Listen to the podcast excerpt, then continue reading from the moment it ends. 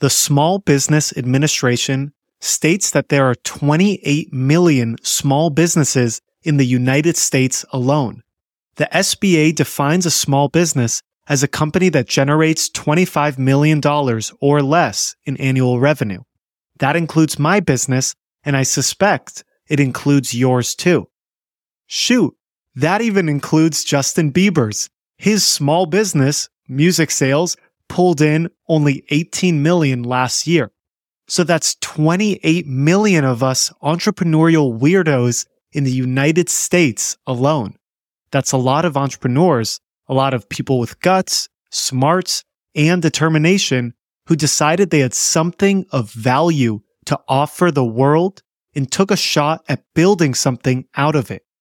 Regardless of your entrepreneurial status, you are a miracle worker, so to speak. You convert ideas into reality. You find customers, you make stuff for them, you deliver a service for them, and they pay you for it. You keep selling, you keep delivering, you keep managing the money. All of us are smart, driven people. Really smart, really driven. But there's one really frickin' nagging problem. Eight out of 10 businesses fail. And the number one reason they fail is lack of profitability. Are you surprised? Probably not. I wasn't. It's true. And it makes me want to drown my sorrows in Margaritaville. The majority of small businesses and medium businesses, and even some big ones, are barely surviving. That guy driving the new Tesla, whose children go to private school via chauffeur, and who lives in a massive house and runs a $3 million company, is one bad month from declaring bankruptcy. I should know. He's my neighbor.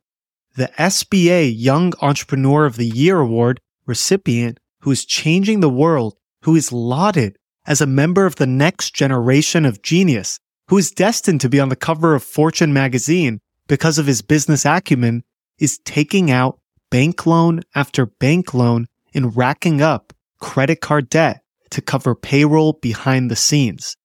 I should know that was me.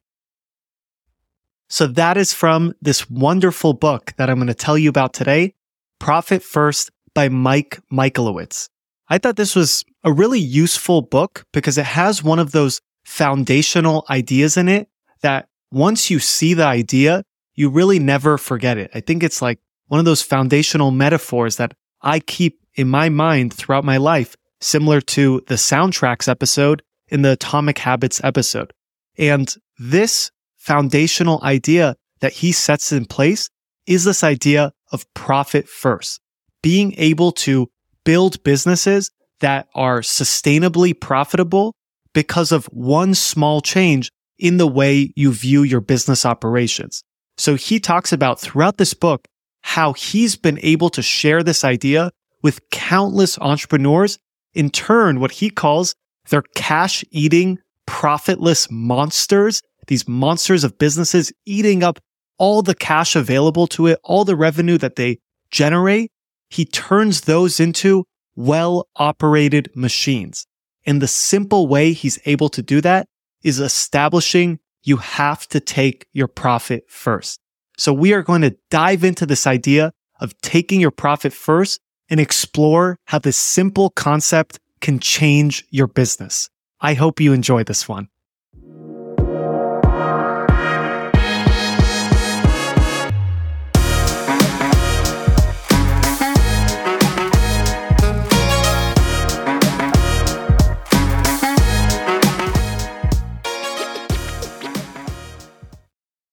If you aren't profitable, the natural assumption is that you haven't grown fast enough. I have news for you people. You're completely fine. You don't need a change. The old formula to profit is what's wrong. It needs to change. You know the formula I'm talking about. Sales minus expenses equals profit. That crusty, bifocal wearing, old person smelling formula at first blush makes total sense sell as much as you can, then pay the bills, and what's left over is your profit. Here's the problem. There are never any leftovers. The old profit formula creates monsters of businesses, cash eating monsters. But we stay loyal to the formula and things get worse. The solution is profoundly simple. Take your profit first. So the purpose of this book and the people that Mike Michalowicz is really talking to are that 28 million small business owners in the United States and really even more internationally. This could be any type of small business. Maybe it's a restaurant owner. Maybe it's a small retail chain in a certain geographic location. Maybe it's an HVAC repair shop or who knows what type of business. But the real people that he's catering to are the ones that have been struggling with gaining sustainable profitability. So he's kind of speaking to them very point blank directly. And he's saying, I understand your problem. I understand you've been following this formula, sales minus expenses equals profit. And that's really been doing you no justice. You've seen every year that you are either unprofitable or you're left with no money. You've been investing everything back into growth without seeing actual profit dollars that you could take home. And he goes further to describe what the true problem is at hand. He says, this is the cash eating monster. He says, most entrepreneurs are living a financial nightmare, one that's populated by Freddy Krueger or Frankenstein's monster in its raw, unadulterated scariness. In fact, I am convinced that I am Dr. Frankenstein. If you've read Mary Shelley's classic, Frankenstein, you know exactly what I'm talking about. The good doctor reanimated life. From mismatched body parts, he stitched together a living being more monster than man. Of course, his creation wasn't a monster at first.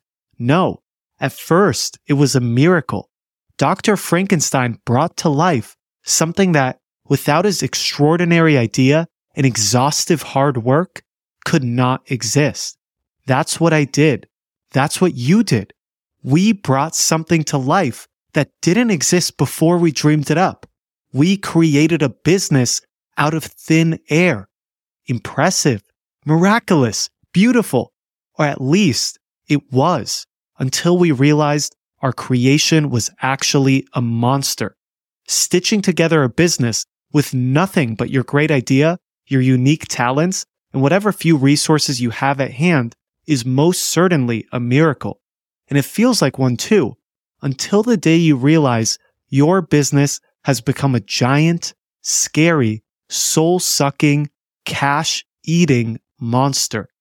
That's the day you discover that you, too, are an esteemed member of the Frankenstein family. So he goes further to describe why your business becomes this Frankenstein monster. I knew how to grow a business from nothing, working with whatever resources I had, but as revenue increased, so did my spending. I discovered that this was the way I ran both my personal life and my business.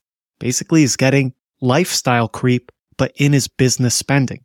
I took pride in making magic happen with pennies in my pocket, but as soon as I got some real cash, I made sure that I had a very good reason to spend it.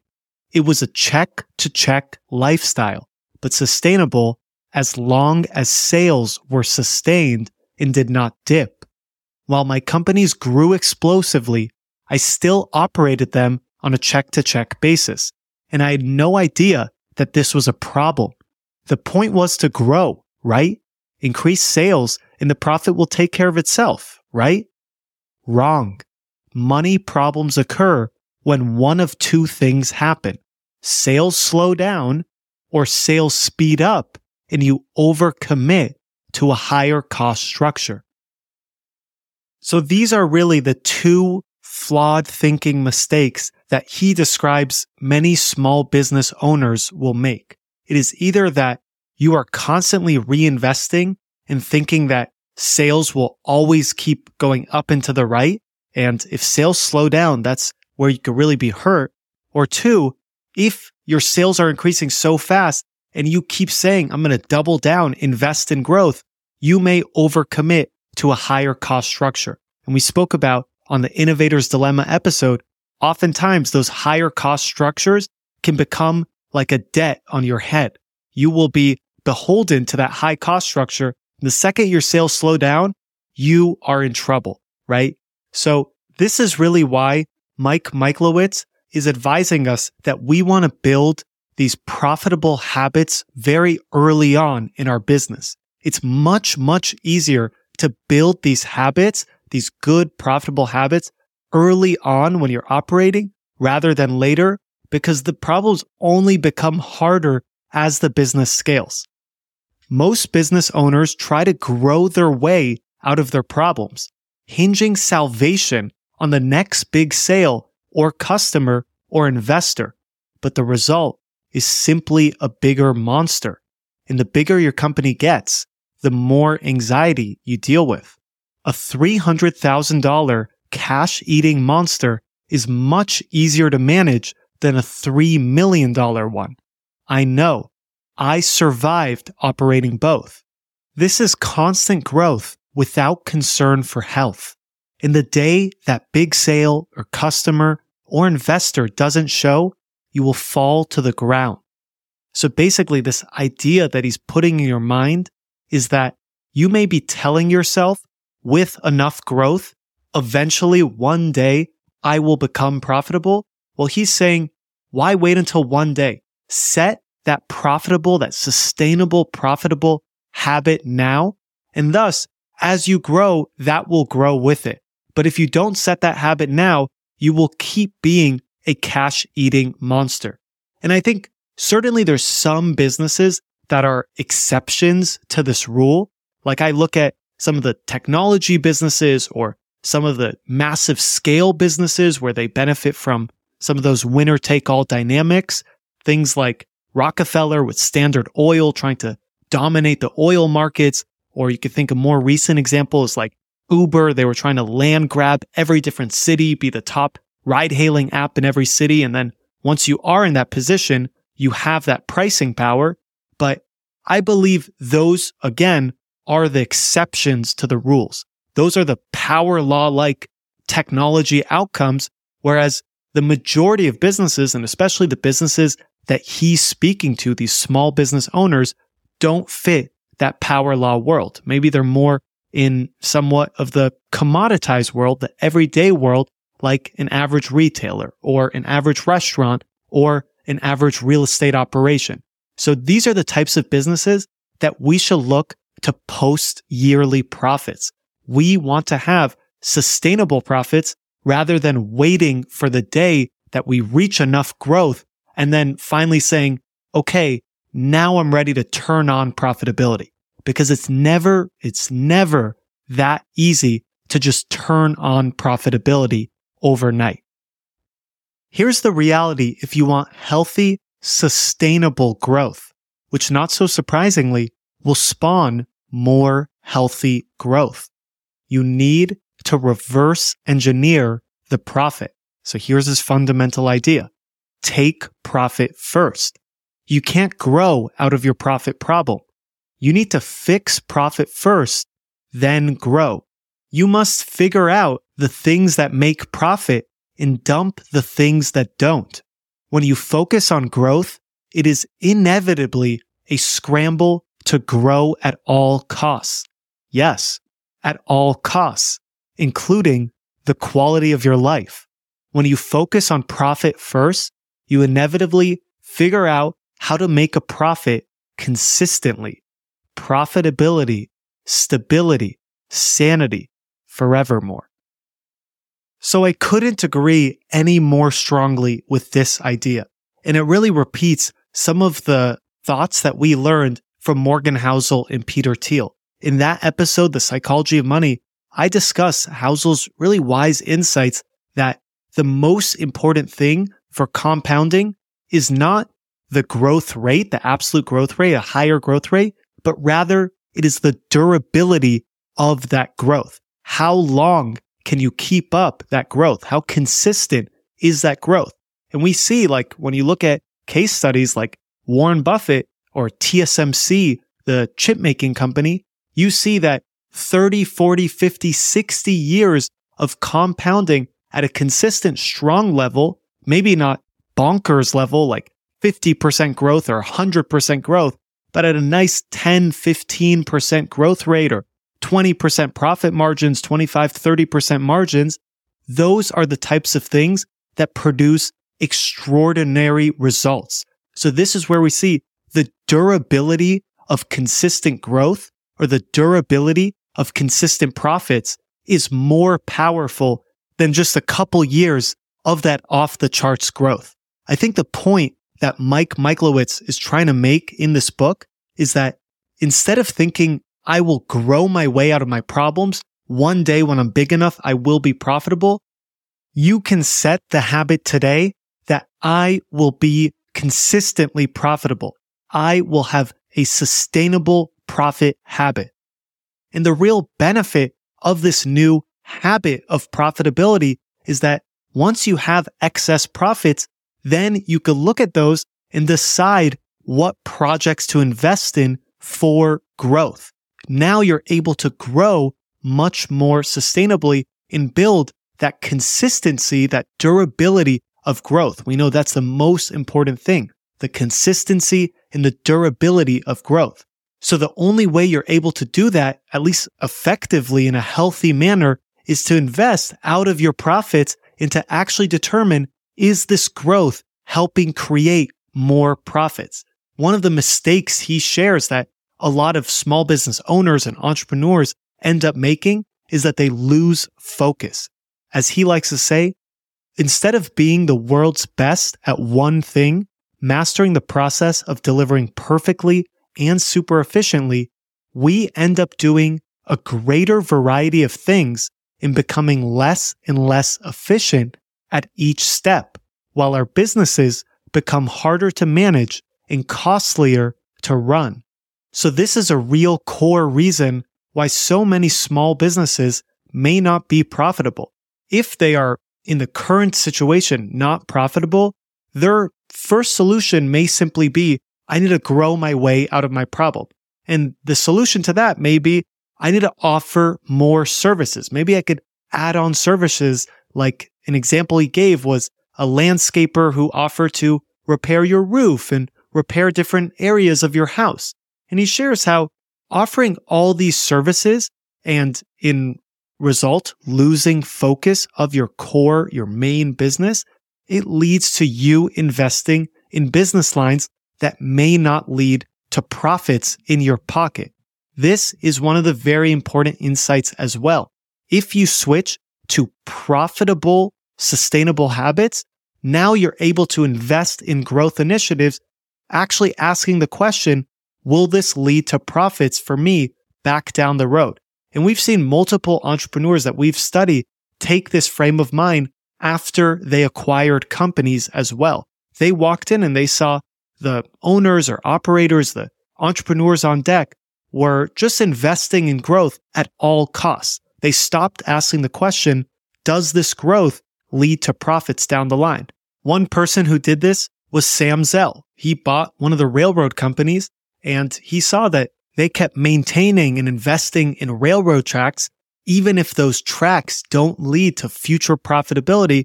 And he shut down some of those initiatives. He started saying, why are we maintaining these railroad tracks when those don't actually lead to profits?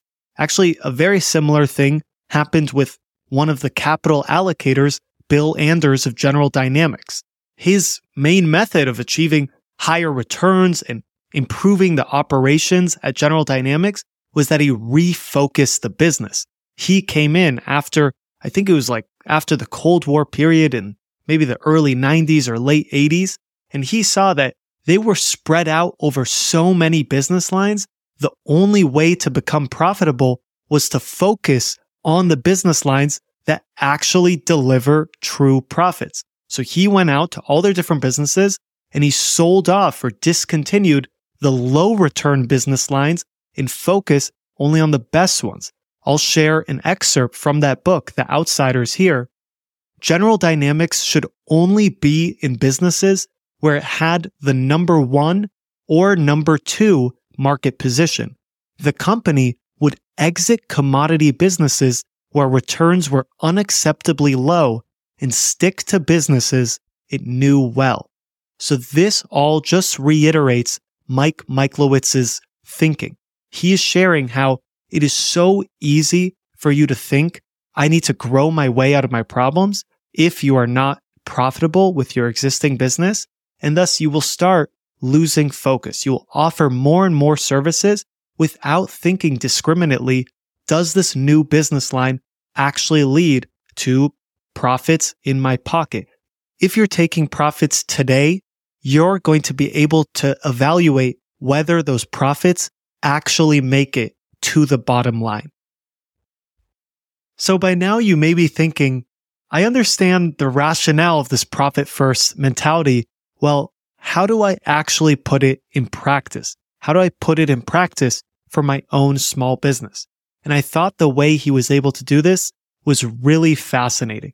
This takes a page out of the book we read, Atomic Habits, and is basically one of the most effective one-time choices that leads to prolonged payoffs. I'll read to you how he described it. As I continued to watch the program, the expert went on to say that when we use smaller plates, we dish out smaller portions, thus eating fewer calories without changing our ingrained behavior of serving a full plate and eating all of what is served. I sat up straight on the couch, my mind alert with this new revelation. The solution is not to try to change our ingrained habits, which is really hard to pull off and nearly impossible to sustain, but instead to change the structure around us and leverage those habits. If I reduce the plate size of my business's operating account, I would spend differently. So rather than try to curb my spending habit, I would create the experience of having less cash on hand than I actually had, and then would find ways to still make things work. Hey, hey, wait, wait one stinking minute. Could I actually set aside some of it for profit before I paid bills? And that's when it hit me. What if I took my profit first? So this is really just incredible stuff. It is taking this very simple concept from Atomic Habits, this idea of smaller plates. It is from the nutrition and healthy eating category. If you have smaller plates, you'll end up eating less with smaller portions because we're all designed to eat, or let's say in this case, spend what's in front of you. He decides to apply that to the financial world. So he's thinking, instead of trying to change your habits, your ingrained habits, I know that I have to instead adjust your environment to set this habit in place. So the environment in his case is not smaller plates and it is not food, but rather it is bank accounts. So he sets up this profit first habit and this profit first rhythm by making multiple bank accounts. And in some ways, he's also applying here Charlie Munger's rule, which is Granny's rule. Granny's rule is basically eat your veggies first and then dessert. In Charlie Munger, the way he kind of talks about it is do the hard thing first and then the easy thing. So in some ways, Mike Michalowicz is changing your environment. He is saying you're going to create multiple bank accounts and one of those bank accounts will be your profit account. And you're going to quote unquote eat your veggies first. You're going to take your profits first and put it separately in its own bank account. And then what's left over, basically, this is the smaller plate. What's left over is meant for your expenses. And there you can pay all your normal operating expenses. That's really what you're going to optimize for.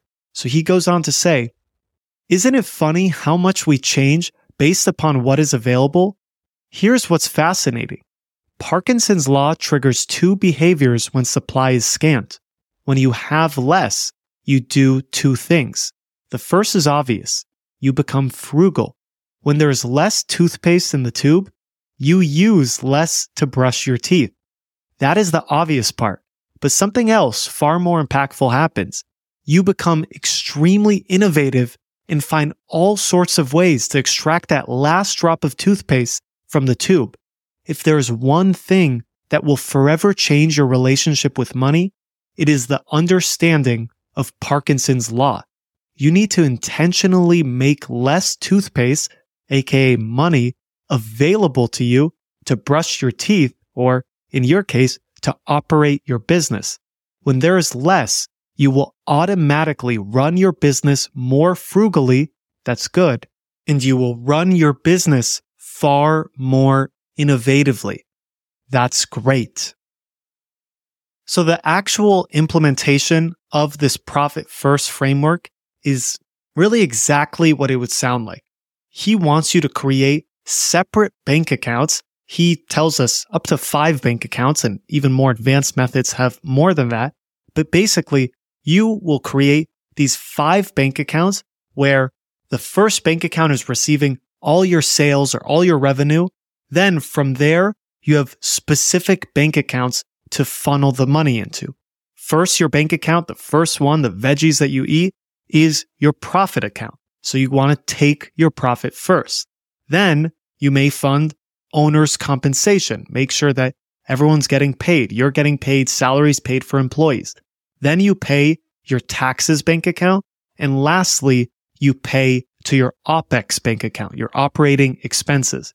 And one of the main points that he makes throughout this book is that once you start setting this profit first habit, if you start noticing that you're not able to pay all your expenses, you're seeing really a shortfall in your operating expense bank account, you have to start asking yourself the tough questions. These are the tough questions like which expenses should I cut? Which expenses aren't contributing directly to my profitability? So this is really where you see that extreme innovation come to light. When you have less money available to you, you might start thinking, maybe I can spend less. Maybe I can operate my business with the smaller balance. As he says, we naturally spend or use whatever is available to us. So this whole theory is to flip that mindset on its head. And the next implementation step is to set just a arbitrary percentage to transfer into your profit account. Basically, his suggestion is in the very beginning, all you want to do is transfer 1% of all revenue into profits. As he says, in the beginning, you know, transferring 1%, it is not going to make a dent in your expenses. You will certainly be able to adjust to a 1% decrease. But the real trick here is you are building the habit of profitability. You're building the habit of transferring revenue into your profit account and you are slowly seeing that accumulate.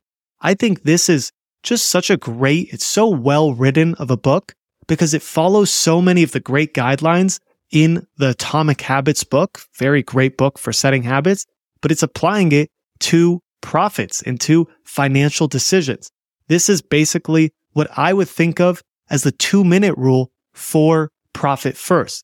The two minute rule in other habits could be like if you want to read, it's reading one page. Or if you want to go to the gym, two minute rule is putting on workout clothes. Or if you want to become a writer, the two minute rule is simply writing a paragraph. The whole point of the two minute rule is just get started, get into implementation. And we see his suggestion transferring 1% of your revenue to the profit account in the very beginning. The whole point of this is just let's get started. Implement this decision today. Now, over time, that's where you can scale it up and increase your percentages based on maybe your industry peers or maybe you reach a natural ceiling for your small business. But this is so important because it just sets that habit. So now that you're putting this profit first habit in place, you may be thinking, how do I reduce my expenses? Of course, you naturally want to shift more of those expenses dollars into the profitable category. So he shares some great tips and feedback on how to analyze and minimize your expenses. You can easily find your first 10% in cuts by doing the following. One, cancel whatever you don't need to help your business run efficiently and keep your customers happy. I think that last part is most important. Cancel what you don't need, but just keep asking yourself, does this make my customers happy? If it is not essential to that, then maybe it's an expense you could cancel. Two, negotiate every remaining expense except payroll. I think this is really important as well. Negotiate every remaining expense except payroll. Remember, people are assets, not expenses.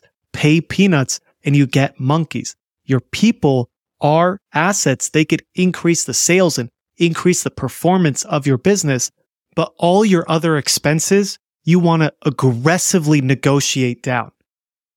So his advice to us is basically to set up two days a month where you have these bill paying and accounting days, basically this accountability day.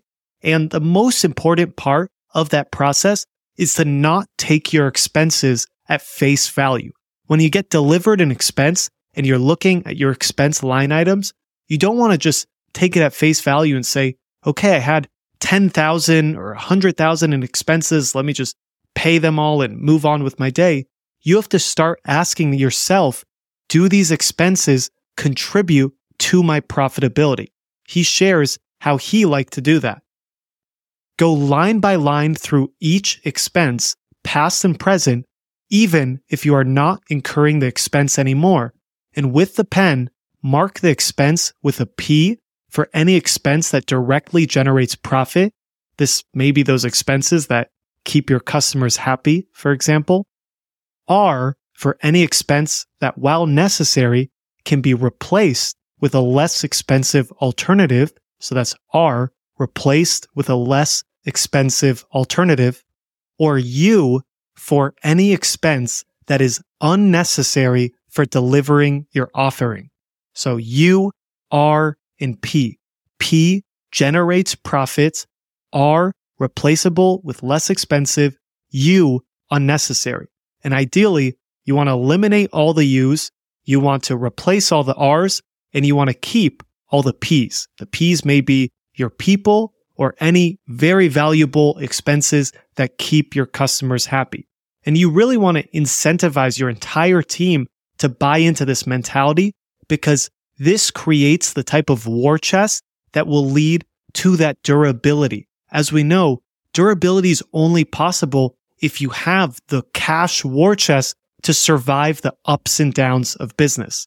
As he said, when you opt not to spend money, acknowledge it. Give yourself a pat on the back. Do a happy dance. Celebrate every time you save, whether it's 10 bucks or 10,000. Put on your favorite music and crank it. Get really happy.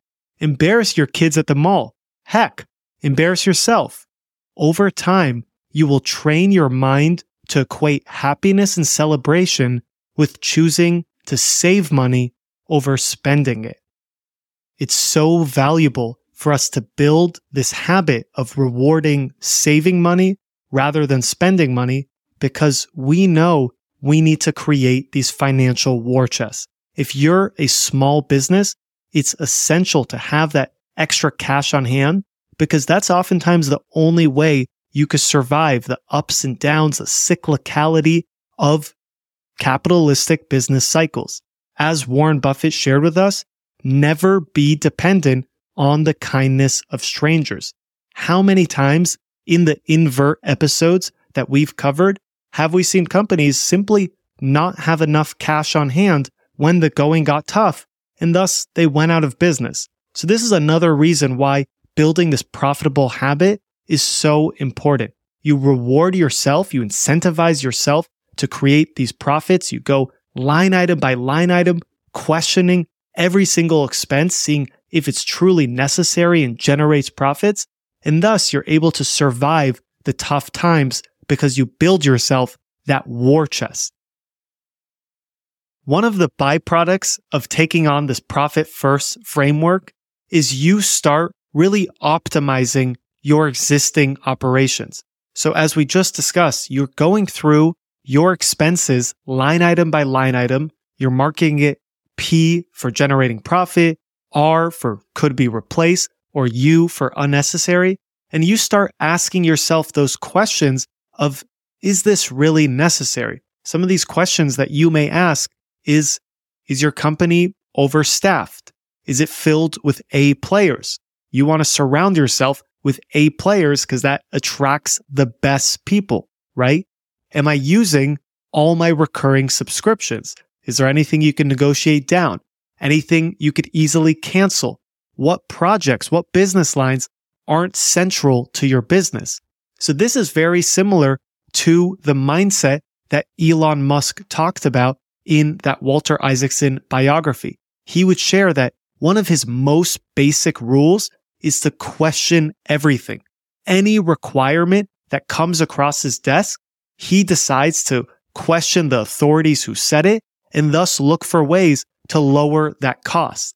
And his whole framework is basically just if it doesn't abide by the laws of physics, that is a rule that I will question. So you take the same exact approach with your own expenses. You take this question everything mentality with your own expenses and you will see a lot of room open up to reinvest, to spend those expense dollars or future profit dollars on the real things that are valuable, the things that do generate profit or keep your customers happy.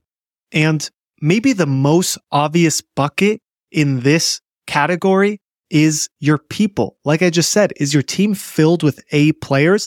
Well, now that you've cut your expenses, maybe that will give you the opportunity to pay a little bit higher salaries and attract the best people. As David Ogilvy likes to say, become a company of giants. Be willing to maybe pay a little bit more so you could become this company of giants. And this was something that Mike Michalowicz was able to see with even his small businesses that he consulted over the course of his profit first classes. They established a powerful retention plan of paying their employees 30% more than the industry norm. Yes, they pay their employees more than the competition, allowing them to retain the best engineers in the market and, wait for it, are still wildly profitable for their industry. That's the power of reverse engineering your profit. You should identify the elements that support the profit. In this case, great employees who stay loyal with you for the long haul and commit to it and jettison the things that don't. This is the beauty of profit first. As you start to redirect some of those expenses dollars into profits, you start having a better understanding of which expenses actually support profits. And like he said, the expenses that oftentimes support profits are having great people. You're able to attract these A players types of people. You surround yourself with the best talent in your company. And thus, slowly, even if you're paying them 30% more than the industry norm, slowly you end up having profits that are ahead of the industry norm because these people are even more productive than the average people in the industry. This idea was emphasized before by Netflix's founder Reed Hastings and Sam Zell, our famous real estate investor, and even Ed Thorp, the fantastic hedge fund operator. He was running this hedge fund strategy that he knew was pretty much proprietary. It takes a lot of time and training to find the people who could actually carry out his strategy. And he realized almost this exact same wisdom of the power of his people. He would say, in order to attract and keep superior staff, I paid wages and bonuses well above the market rate. This actually saved money because my employees were far more productive than average. The higher compensation limited turnover, which saved time and money otherwise used to teach my one of a kind investment methodology.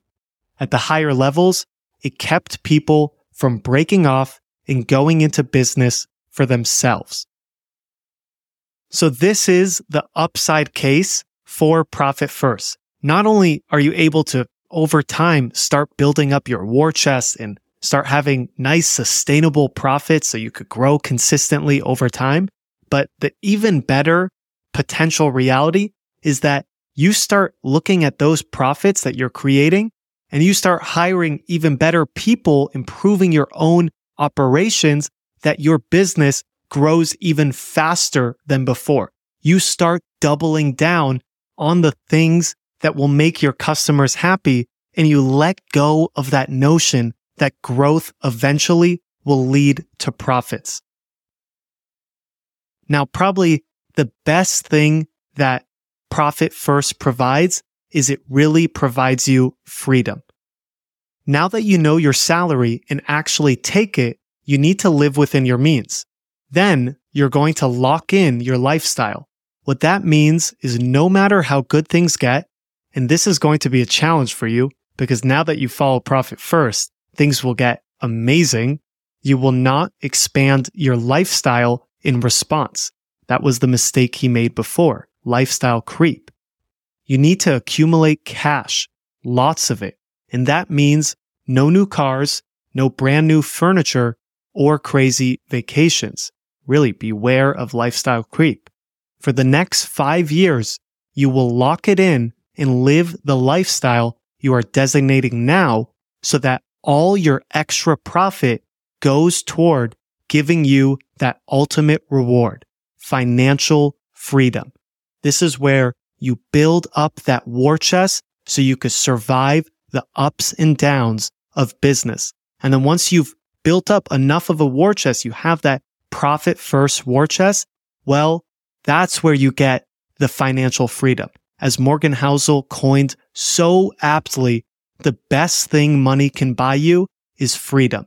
So if you're a small business owner, if you're someone who is struggling with a low performing, unprofitable type of business, cash eating type of business, then this profit first framework, I really think is perfect for you. And even if you're not in that position, I still think there's some great advice for all business owners and operators in this book.